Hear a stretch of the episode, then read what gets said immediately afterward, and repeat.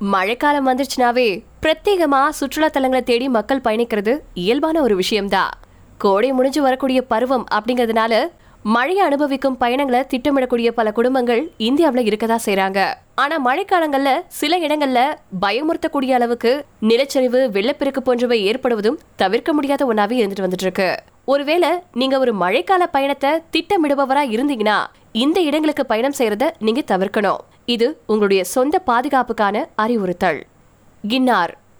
கின்னார் பள்ளத்தாக்கு ஆண்டு முழுவதுமே அழகா காணப்படும் ஒரு பகுதிதான்.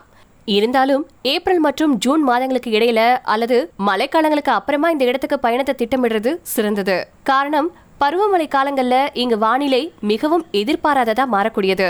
எனவே முக்கியமா பருவமழை மாதங்களை தவிர்ப்பது நல்லது. இடைவிடாத மழையின் காரணமா கின்னார் அடிக்கடி நிலச்சரிவுகளை சந்திக்கும். எனவே ஜூலை மற்றும் செப்டம்பர் மாதங்கள்ல இந்த இடத்துக்கு செல்றதை தவிர்க்கிறது நல்லது. உத்தரகாண்ட்.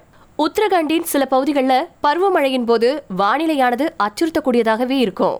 டெல்லி என்சிஆருக்கு அருகாமையில் இருக்கிறதுனால இந்த இடம் ஆண்டு முழுவதும் நெரிசலாகவே இருக்கும்.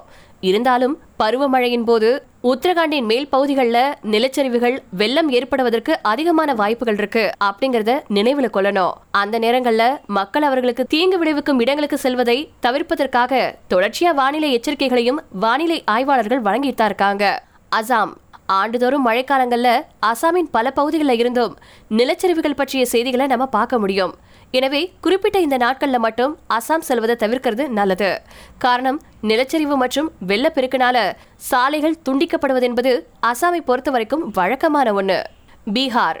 அக்டோபர் மற்றும் மார்ச் மாதங்கள் தான் பீகாருக்கு செல்வதற்கான ஏற்ற காலகட்டம். பீகார் வெள்ளத்தால ஈஸியா பாதிக்கப்படக்கூடிய ஒரு பகுதி. அதுக்கேற்ப திட்டமிட்டுட்டீங்கன்னா எதிர்பாராத வானிலை உங்களுடைய விடுமுறை திட்டங்களை கெடுத்துவிடக்கூடிய வாய்ப்புகள் அதிகம். புர்கி கோசி கந்தக் மற்றும் பாக்மதி போன்ற பெரிய ஆறுகள் இமயமலையில இருந்து உருவாகி வடக்கு பீகார்ல பாயறதுனால அங்க அடிக்கடி பெரிய அளவிலான வெள்ளப்பெருக்கும் ஏற்படுது. மேகாலயா. இந்த ஆண்டு ஜூன் ஒன்னுல இருந்து இருபத்தி ரெண்டாம் தேதி வரைக்கும் இந்த பகுதியில கடந்த ஆண்டுகளை விட நூத்தி அறுபத்தி ஒரு சதவீதம் அதிகமா மழை பதிவாயிருக்கு. வழக்கமா பதிவாகும் மழையின் அளவான ஐநூத்தி மூணு புள்ளி ஒரு மில்லிமீட்டருக்கு பதிலா இந்த ஆண்டு ஆயிரத்தி முன்னூத்தி பதினாலு புள்ளி நாலு மில்லிமீட்டர் மழை பதிவாயிருக்கு. இதனால நிலச்சரிவு ஏற்பட்டு நெடுஞ்சாலைகள் துண்டிக்கப்பட்டதனால போக்குவரத்து பாதிக்கப்பட்டிருக்கு. சாலைகள் மட்டும் இல்லாம மொபைல் நெட்வொர்க் இணைப்பும் தடைப்பட்டிருக்கு. எனவே மழைக்காலத்துல மேகாலயாவை தவிர்க்கிறது ரொம்ப நல்லது. அதற்கு பதிலா நவம்பர்ல இருந்து பிப்ரவரி வரைக்கும் குளிர்கால மாதங்கள்ல ஒரு பயணத்தை நீங்க திட்டமிடலாம். டார்ஜிலிங். பெரும்பாலான கிழக்கு மாநிலங்களை மாதிரியே டார்ஜிலிங்கும் மழைக்காலத்துல மந்தமா மாறிடும். வாரத்தின் பாதி நாட்கள்ல தொடர்ந்து மழை பெய்யறதுனால மக்கள் நாள் முழுக்க ரெயின்கோட் அணிஞ்சு வெளியில வர வேண்டிய சூழலே அங்க நிலவுது. இந்த நேரத்துல அங்க இருக்கக்கூடிய தேயிலை தோட்டங்கள்ல சுற்றி திரியறது அவ்வளவு நல்லதில்ல. ஏன்னா பாதைகள் வழுக்கும் தன்மை கொண்டதாவே முற்றிலுமா மாறி போயிருக்கும். எனவே மழைக்காலங்கள்ல இந்த இடத்தை தவிர்த்துட்டு கோடை காலத்துல உங்களுடைய பயணத்தை திட்டமிடுறது ரொம்ப நல்லது. மும்பை. மழைக்காலங்கள்ல மும்பையின் இயற்கையானது எழில்மிக்க ஒன்றுதான் அப்படிங்கிறது மறுக்கிறது இல்ல ஆனா இது மக்களுக்கு பல மடங்கு சிரமங்களையும் உண்டாக்குது அப்படிங்கறதையும் நினைவுல கொள்ளணும்.